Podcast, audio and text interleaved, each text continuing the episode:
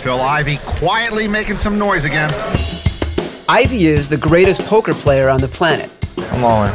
At 33 years old, he's won 22 tournaments worldwide and reportedly won $7 million last year in online poker alone. Even opponents say there is nobody better. You are the king, baby! Phil Ivey number one! Good morning, and welcome to episode 357 of Effectively Wild, the daily podcast from Baseball Prospectus. I'm Sam Miller with Ben Lindbergh. How are you, Ben? Very well, thank you. Excellent.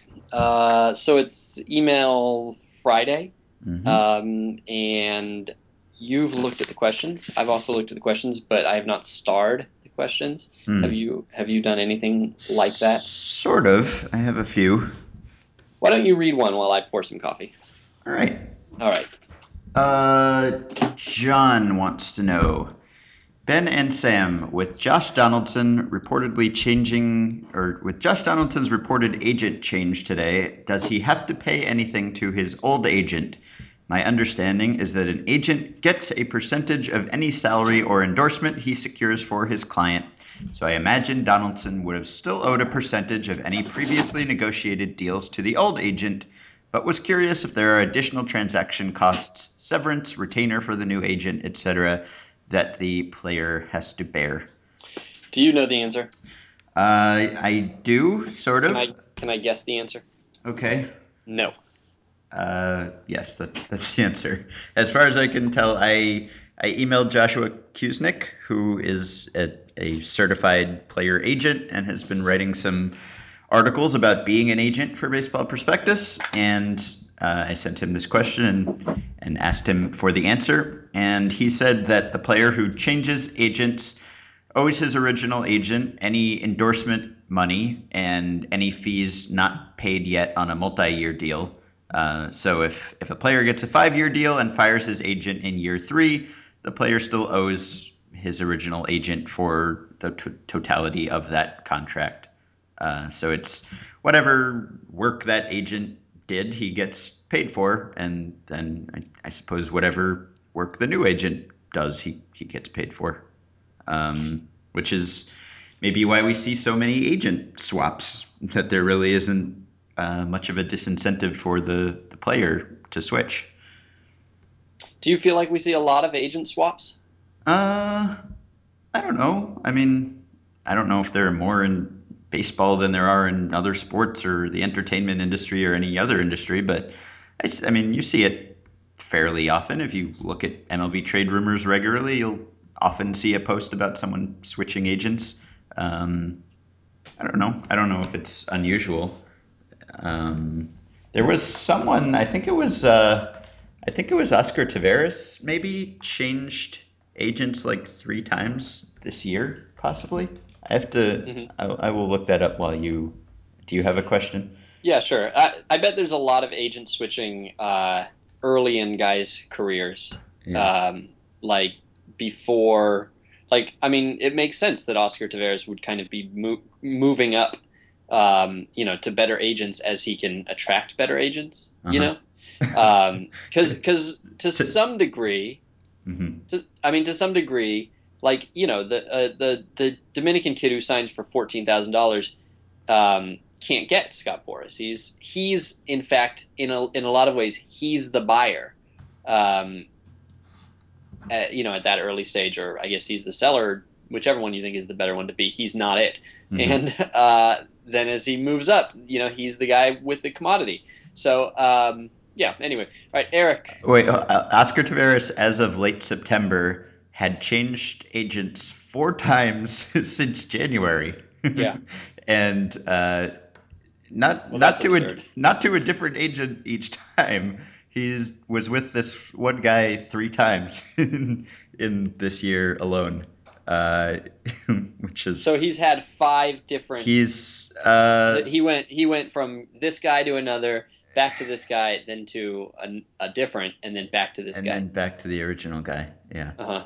Wow. interesting. That doesn't. Yeah. So that's weird. yes. I wonder because you. I mean, there's the the two guys in the middle couldn't have possibly gotten a dime out of him, right? Especially because He at this stage in his career, right. There's not much. he's not even to do for him. He, right. He's ba- his his salary is basically part of the collective bargaining agreement or whatever. So Yeah. uh, that seems weird. That yeah, that seems weird. Uh, that makes me not like him as much. yeah, I actually, when I read that, I I like sent it to some scout who had said something to me about him before, and I I kind of wondered like whether I would- yeah. uh, like do you question his makeup because I would. I would Yeah. knock him. I would knock him a half point on a like on a on a twenty eighty scale. If if I had him like a sixty eight Uh-huh. as a prospect, I'd knock him at least to sixty seven point five. Yeah, yeah, sure. and probably probably like 65 and a half probably i would probably go two and a half uh-huh. uh, eric says if you had the power to change a single thing about the game for one year with the single goal of learning more about the game what would it be assume the players association and teams can't object and you don't care what impact it has on the aesthetics or fan experience or even on the sport going forward this is simply your chance to run a controlled experiment and gather a season's worth of data with no repercussions Mm. I like this question a lot. This is I know, it's one of my right? favorite questions, and I ever Yeah, and I feel like we should do an, an article or a lineup card or something on it. And I was thinking whoa about hey it. hey hey hold on hold on Phil Ivey just started following me. Uh, Phil Ivey, the blue check mark, Phil Ivey, real Phil Ivey, and only 435 follows. So this is not a Jose Bautista situation. professional poker player Phil Ivey. Big news. Wow, Yeah, we might have we might have to he we might have a new guest listener. episode 400. um, We should- well, Yeah, sorry. Well, congratulations on that. yeah, Um, all right. Uh, so yeah, I thought about this for a little while, and I feel like I don't even have an answer that's worthy of the question. I was, I was just, um, I sent it to a few people uh, who I thought would be as intrigued by it as I was, and I think Dan Brooks had a good, good suggestion that I will adopt, um, which is that uh, before a random subset of pitches, the batter would be given the sign unknown or unbeknownst to the pitcher, so the pitcher wouldn't know that the, the hitter had the sign and couldn't change the sign. Um, but we would know somehow those pitches would be marked or tracked, so we would know which ones that the hitter had the sign for, uh, and we would be able to to track the performance of hitters who knew what pitch was coming versus those who didn't. Um, that's a, a good suggestion. I'd enjoy that one. That's great. That's much more creative than mine. Yeah, there are a lot more. That's that a very good answer. That's a. I mean, I yeah, I should have gone to Dan. That was the right. yeah, the yeah, there are a lot of these that I feel like you you need not only the power to change something about baseball, but then you need like a thousand seasons also to see what will happen. Um, Phil Like- Ivey follows Saber. huh. All right. Well, he also we will- follows. He also follows. Uh, so far as I can tell, only two people that I follow: Mark Saxon, the ESPN LA um, Uh-huh. uh, uh, writer who used to cover the Angels with me, and Carson Cistulli. Huh. How about that? Oh, Mike Petriello.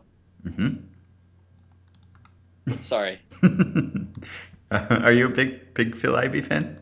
I, I well, I haven't watched uh, televised poker in some time because I don't get that channel. But there was a time where I was a a huge huge fan. I mean, not just of televised poker for like three years when like when I was twenty. Well, Um, you should but- probably. but also Yeah. par- particularly that was like that was that was Phil Ivey's like you know heyday. It was like just before it got so big that you couldn't keep any of the players straight, Mhm. and uh, and yeah, I mean he was the guy you wanted to see in the tournament. So you should kind of tweet at him and say thanks for the follow with an exclamation point. I'm yeah. I, anyway, Raines for Hall of Fame. He follows Raines for Hall of Fame. Huh. Um, Tyler Skaggs. yeah, so that was a good suggestion by Dan. Uh, I guess I'd like to see. I don't. Yeah, I don't know. There are a lot that I'd like to see that would just take more than one season. Probably. What was What was your idea?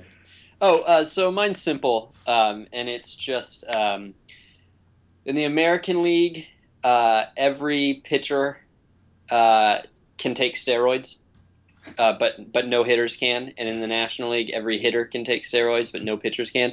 Uh-huh. And um, it's uh, we're going to be super serious about the the ones who can't take them not being able to take them. So if you get caught taking them and you're not allowed, your team forfeits every game for the entire season. So we're super super serious and you have to you have to report that you're doing it. And if you take steroids without having reported, without having sort of claimed the exemption, you're also forfeiting the entire season. So we would have a uh, a huge uh, group of known users uh, going up against uh, known not users, as well as during interleague, uh, known users going up against known users, and we would see both the uh, effect of PEDs on performance for the first time, mm-hmm. and we would see uh, also the uh, in interleague we would see who has the edge in a uh, in a user versus user matchup. Mm-hmm. Yeah, that's a good one. I also would be interested to see whether they would whether they would take advantage of this because I've long had this pet theory that in fact the way to get rid of PEDs in sports is to make them legal but have the players like kind of enforce their own code.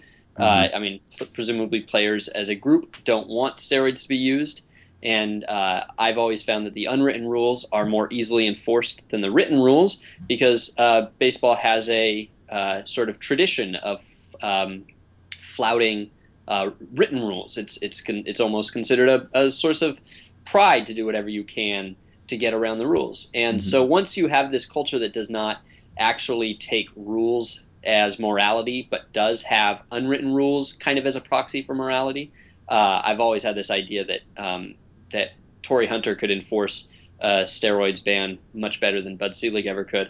And so it would be interested interesting for me to see actually just in that year what the culture was and whether everybody who could use used or mm-hmm. whether most people didn't. And if most people didn't what you know how effectively would they keep others from doing it? And so that my one fear would actually be that nobody would do it anyway. And so i thought about my rule being that you have to do it. Yeah that's what i was just thinking. It might be it might be good just to force certain players to do it just to uh, just to see what the effect is yeah, and it could also be the case. Uh, nah, yeah, yeah, okay, maybe, sure, but that seems uh, for an unrealistic question. forcing people to do steroids might not be even the answer that I want to go to.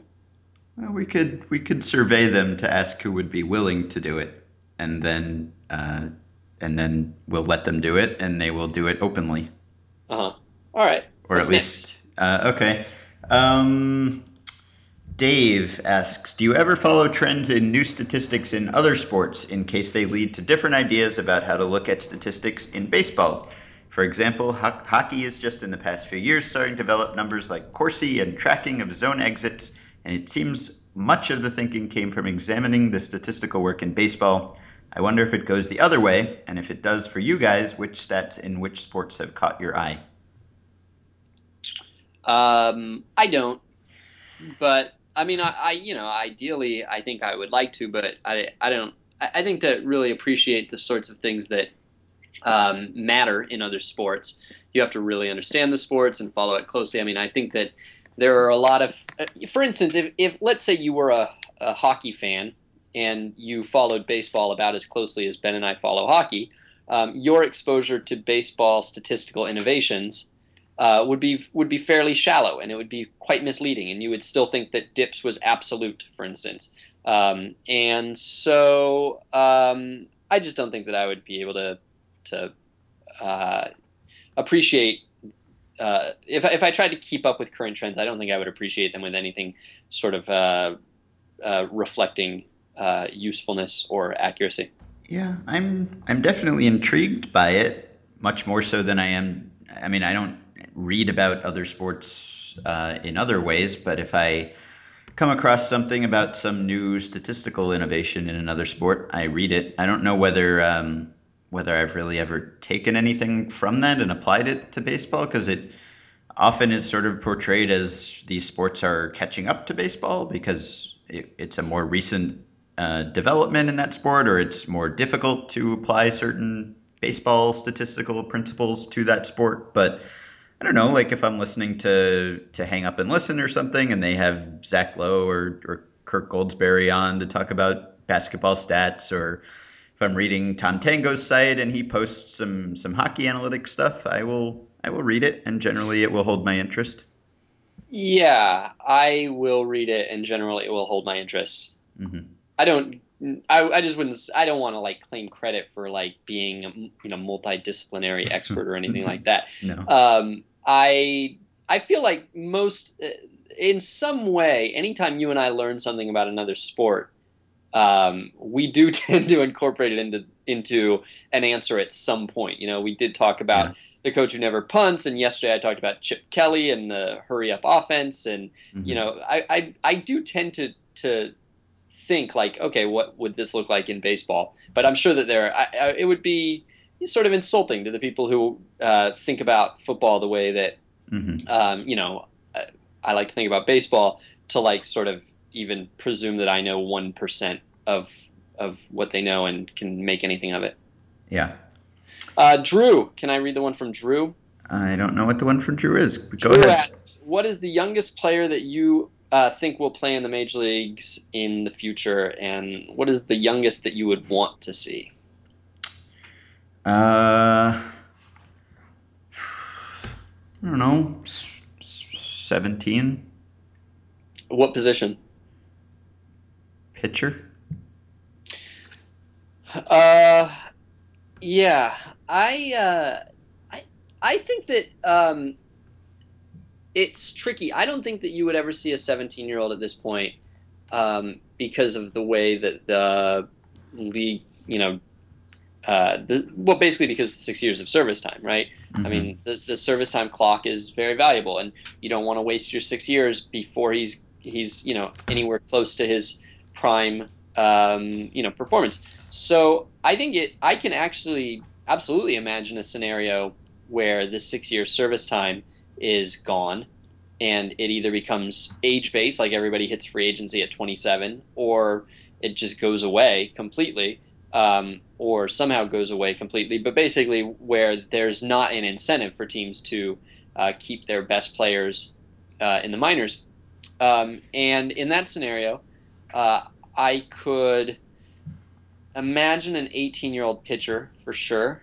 17, I guess, if he was a phenom. I did a, I don't know if you remember this, but I once did a, um, a thing on what what the latest date was that Bryce Harper was not better than Xavier Nady, I think. yeah. Right. Uh, because I, I don't Xavier Nady. I guess probably Xavier Nady had been playing instead of Bryce Harper or something, Mhm. or maybe Bryce Harper replaced Xavier Nady. And it was like, okay, at 15 he definitely wasn't. Even though Xavier Nady was still terrible, I just I could not believe that a 15 year old could play at a major league level or even a AAA level. But then 16 it started to get tricky, and so I could imagine. I mean, I could imagine a 16 year old Bryce Harper being better than replacement level.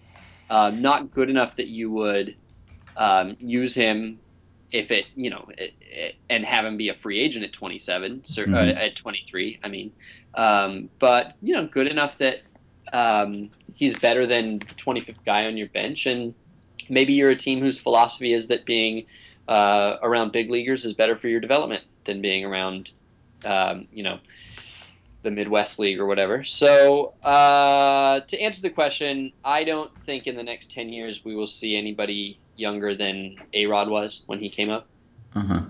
pitcher or hitter. Julio Urias will be 17 until Yeah. next August 12th.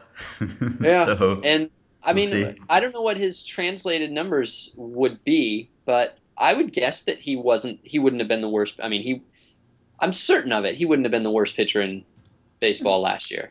no, probably not. Somebody, if he'd been somebody, if he'd been in the bullpen. Yeah. Yeah. somebody pitched an inning last year who was worse than him. hmm Sure. at 16.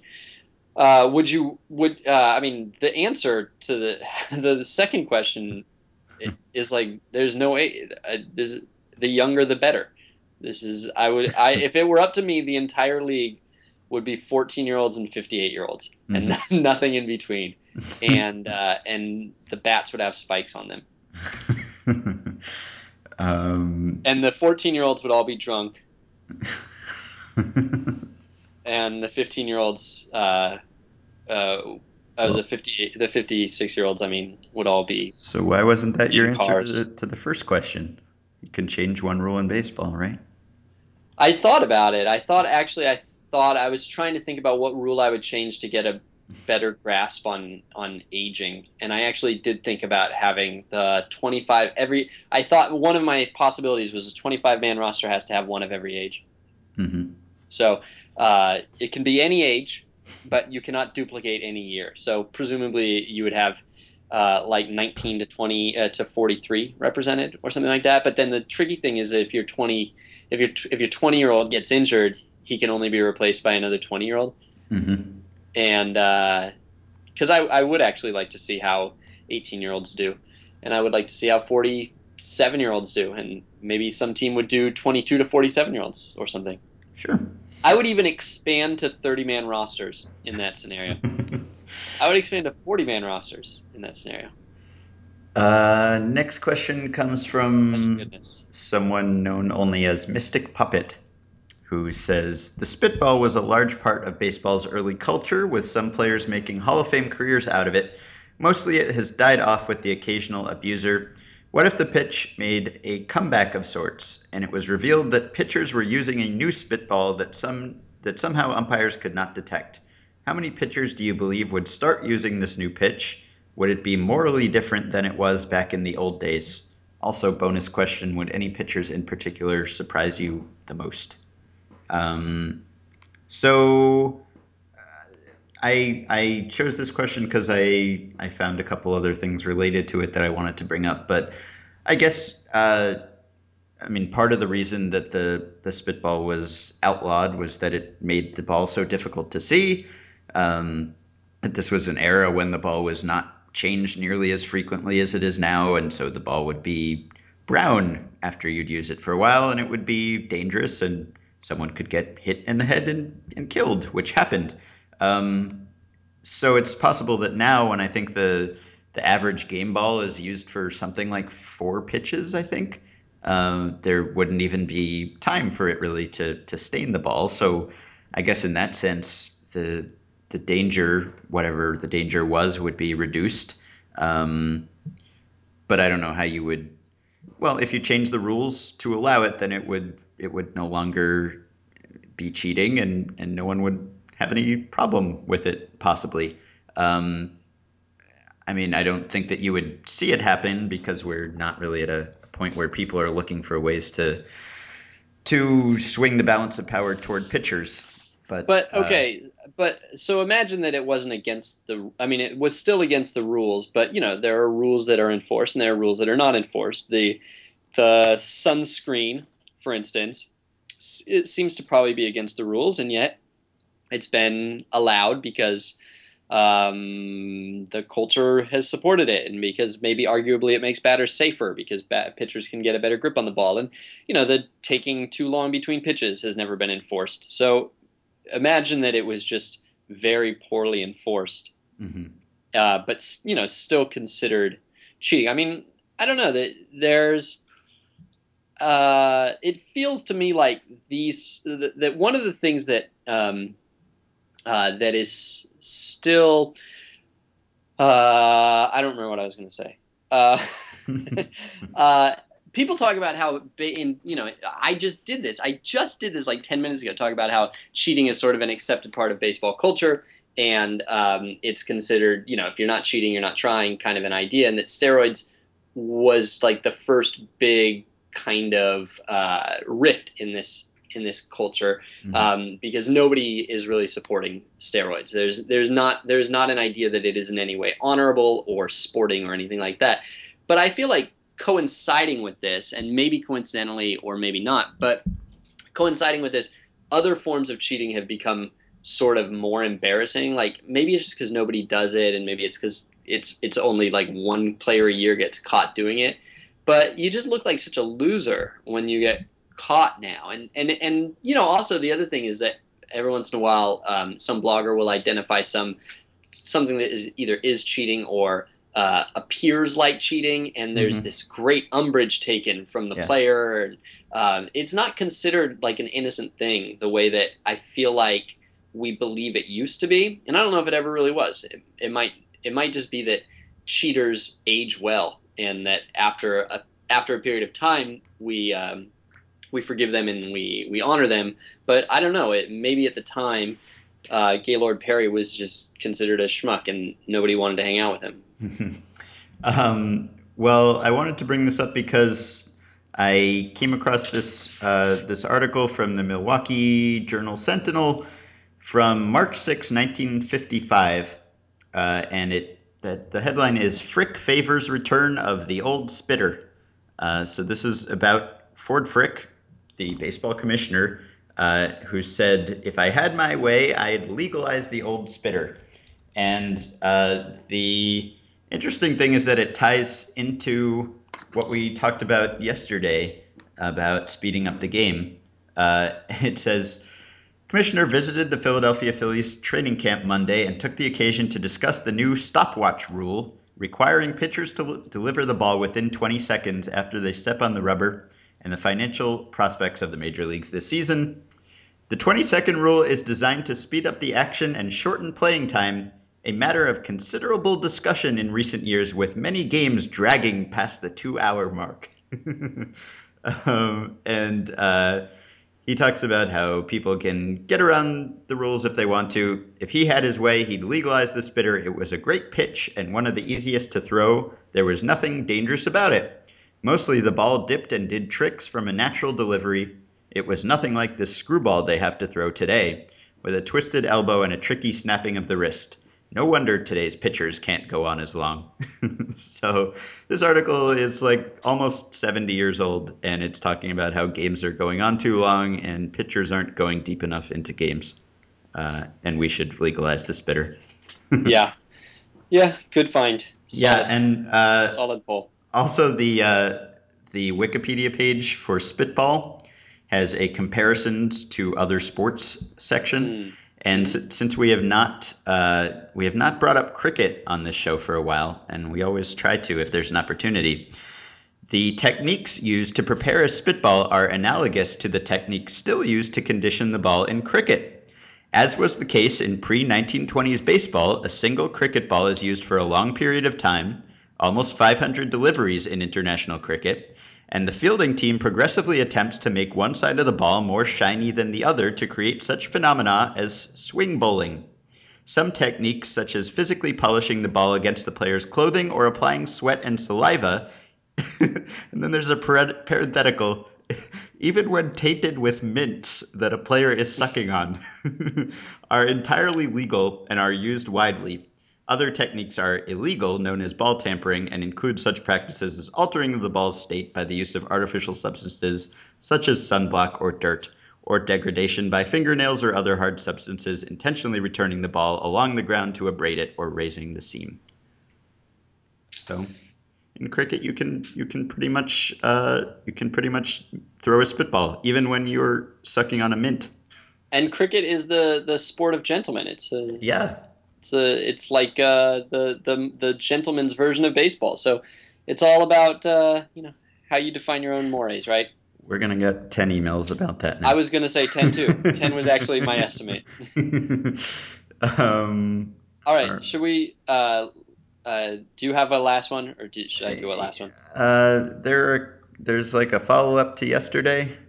Go for A it. A couple little follow ups to yesterday. Um, Oh, I have one by the way. This Okay. is uh, this is uh, n- off topic. okay. Uh, but when we talked about uh, like a, like a week or two ago about what uh, what we would measure if we could measure that that isn't currently measured, Yeah. do you remember that? Yeah. And you said like uh, what did you say? Like how many times they shake off the catcher or something like that? Uh, Broken bats or Someone no broken bats are, you know things Yeah. like that. Yeah. Well, mine mine is now uh, how many times a player slides or dives. Uh huh. I would love to have every player's uh, to the ground total for the year. And classified as head first or foot first, and Could be, but I don't really care. Dirty's dirty to Hmm. me. Okay. Um, Mike in Philly said that after listening to yesterday's podcast, I was a little confused in regard to your thought process on rising strikeout rates and their continuing upward trend. Later in the show, Ben mentioned the possible elimination of pitchers hitting. Wouldn't the permanent DH in both leagues, especially with season-long interleague, cause the strikeout rates to fall slash normalize, as he would no longer lose a DH when AL teams played in NL parks, and NL versus NL would no longer have to bat seven-year-olds? Or am I wrong in thinking a DH over a full season of at bats would strike out less than a five-man rotation? Uh, so that is true, right? I think NL NL pitchers last season, who were much better than AL pitchers last season, struck out 36.4% of the time, which is almost exactly Chris Carter, uh, who was the, the major league leader in strikeout rate. So NL pitchers as a group struck out as often as the guy who struck out the most. Um, so if you got rid of all of them, that that would there would be a dip of some some degree. So, how many of the uh, top strikeout rates in baseball, uh, let's say of the top five strikeout rates in baseball for pitching, uh, were in the American League last year? Do you think? Uh, well, you'd have to have a, a pretty small minimum number of plate appearances, right? No, no, team team wide. Oh, team. Team wide. Which team's pitching staffs had the highest strikeout rates per you know per nine? Uh, you know, of the top five teams, how many do you think were AL and how many do you think were NL? Uh, I don't know. I guess uh, I feel like the the Tigers were first, probably. They were. So They were. so that's one. Um, uh, I don't know. I guess I would guess that all the others were National League. All the others were American League. All the others were American League. Hmm. Uh huh. Yeah. So what does that tell us? Uh, well, it either tells us that American League pitchers are that much better, or that there's not that big a difference. I mean, pitchers don't bat that much; they bat twice a game. Wait, hold on. Um, We're talking about we're talking about pitching staff striking out hitters, right? Yeah, we are. So uh, AL pitchers struck out 7.7 per nine last year, and NL pitchers struck out 7.5 per nine. So, so I mean, while interleague is a small part of that, uh, AL batters presumably struck out more than NL batters as a as a collective. I mean, pitchers don't bat all that much. Dodgers and the Reds fourth and fifth, according did to what not- I'm looking at. I didn't have that. Mm. You're looking at I'm looking at nine. percentage, not per nine. I'm looking at per nine. Uh, Sorry, well, yours is a better stat. If you want me to retract. yeah. All right. So anyway, uh, Do you have league-wide percentages? Because that would be uh, no, I don't. okay. I, do, I don't have league-wide percentage. All right. Uh, well, I I, could can. I can. do it. Yeah. Or I could do it while you're talking. Uh, I'd rather you talk. Which one of us has to talk? Is the Uh, well, you were the one saying something. But I was the, the point the- is the point is that uh, that this is that this rise in strikeout rates is not a pitcher batting phenomenon by any means. Mhm. Everybody strikes out more than they used to. Uh, AL batters strike out more than they used to, and they strike out more than NL batters, and so the point is just that. That's my point. Yeah. But if do you think it's big enough that it would counteract the natural rise for at least like one season or two? Uh, maybe for one season or two. I Uh-huh. mean, maybe, maybe. How many times did pitchers strike out? Uh, Uh, I How- how many times- yeah, uh, so go ahead and tell me that. NL pitchers struck out 1,868 times. Uh, okay, so 1,868 times. Uh, so, by the way, uh, NL's strikeout rate was 19.9%, Hmm. and AL's strikeout rate is 19.7 or 19.8%. Aha. there is one one in a thousand batters strikes out in the NL who does not strike out in the AL. I knew it. Uh, all right, so how many times did you say? 1868. 1868, and how many plate appearances? 5136. Okay, so that is a uh, 36% strikeout rate. Mhm. So uh, if we give them the league average of 19.8%, then Uh, 1,016 batters would have struck out. Okay, so that's what is that? 800 850? strikeouts. 850. Yeah. So 850 strikeouts over the course of 2,430 times two. So 4860. So basically, uh, 0.17 strikeouts per nine. Hmm. So yeah, that would that would reverse for like four years probably. Maybe. Yeah. Well, yeah. There was a year recently where it rose by like half a K per nine.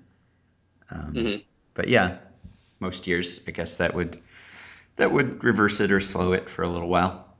What is? Do you have the uh, Do you have the season Ks per nine averages? Uh, I was just looking yesterday. I think it was. Let's see. Uh, I have it. seven point five.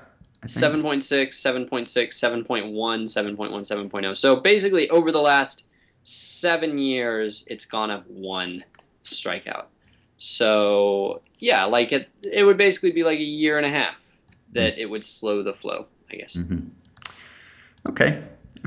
you got to hear some live math performed podcast. And lively math too.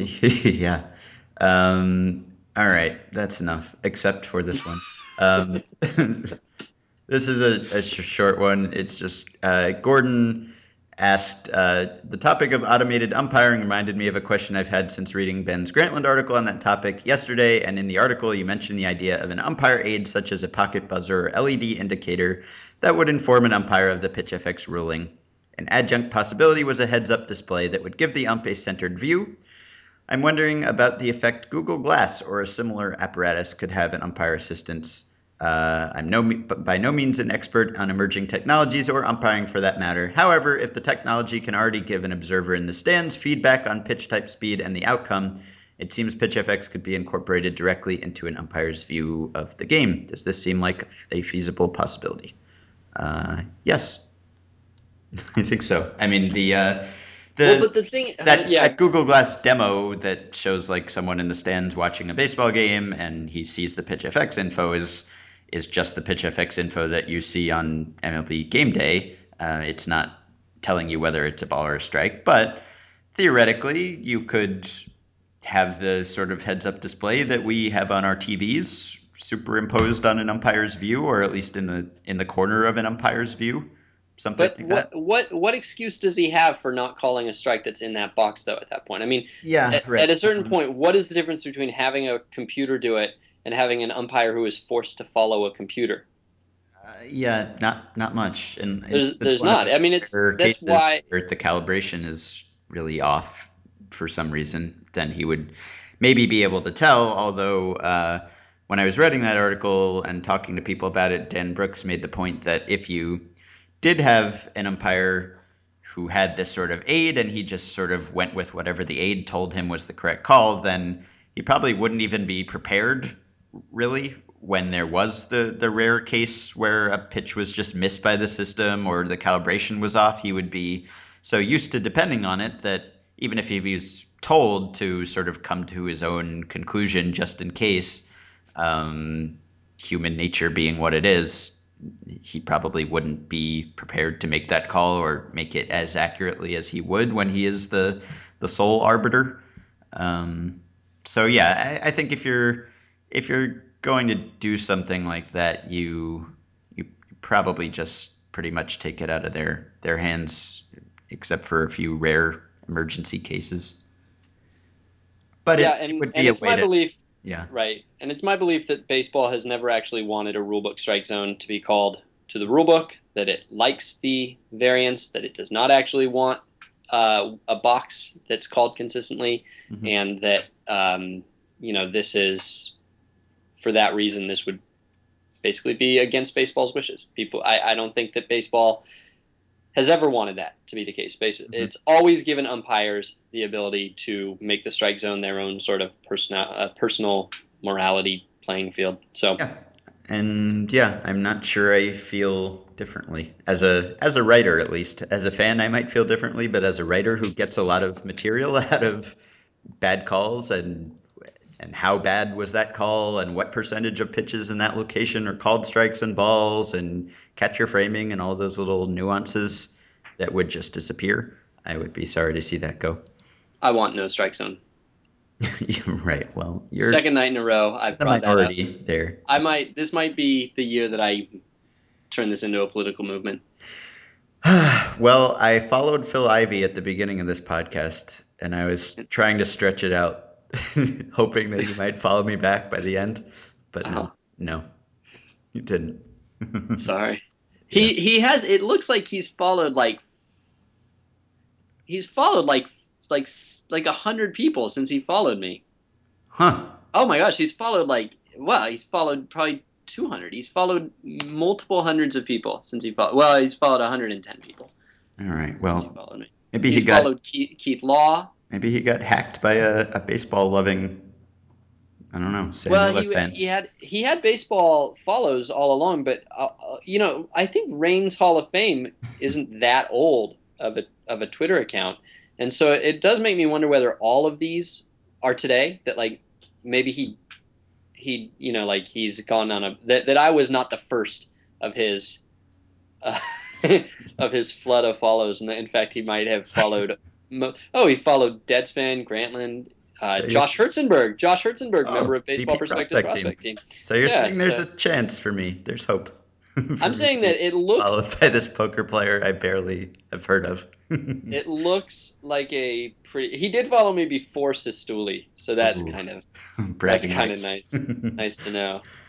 All right. Interesting. Yeah, I'm not sure what's going on. I'll be I'll be monitoring it closely, and we'll have updates. Yes. Uh, okay, so that's it for the week. Send us questions for next week at podcast at You- baseball prospectus. He is wearing headphones. You know, he he's wearing headphones in his avatar, and he's you know he famously often wears headphones. It is conceivable that he is playing playing a tournament right now, listening to us talk about him, and trying not to smile because this is all sort of surreal and weird to him. But he doesn't want to smile because he's he's got his poker face. You know, he doesn't want to give anything away. yeah. So right now he's try he's staring at a guy and trying really hard not to smile right now. Like right now, Phil. Right now you're trying not to smile, right? Is that right, Phil? All right, this is getting weird. Uh, okay, so podcast at baseballprospectus.com. We'll be back with a full schedule next week, although sadly not on a multiple of five. Uh, we hope that you will rate and review us on iTunes and subscribe to the show on iTunes so that iTunes will know that you're a listener. Um, and follow or join our Facebook group at facebook.com slash groups slash effectively wild. Uh, have a wonderful weekend.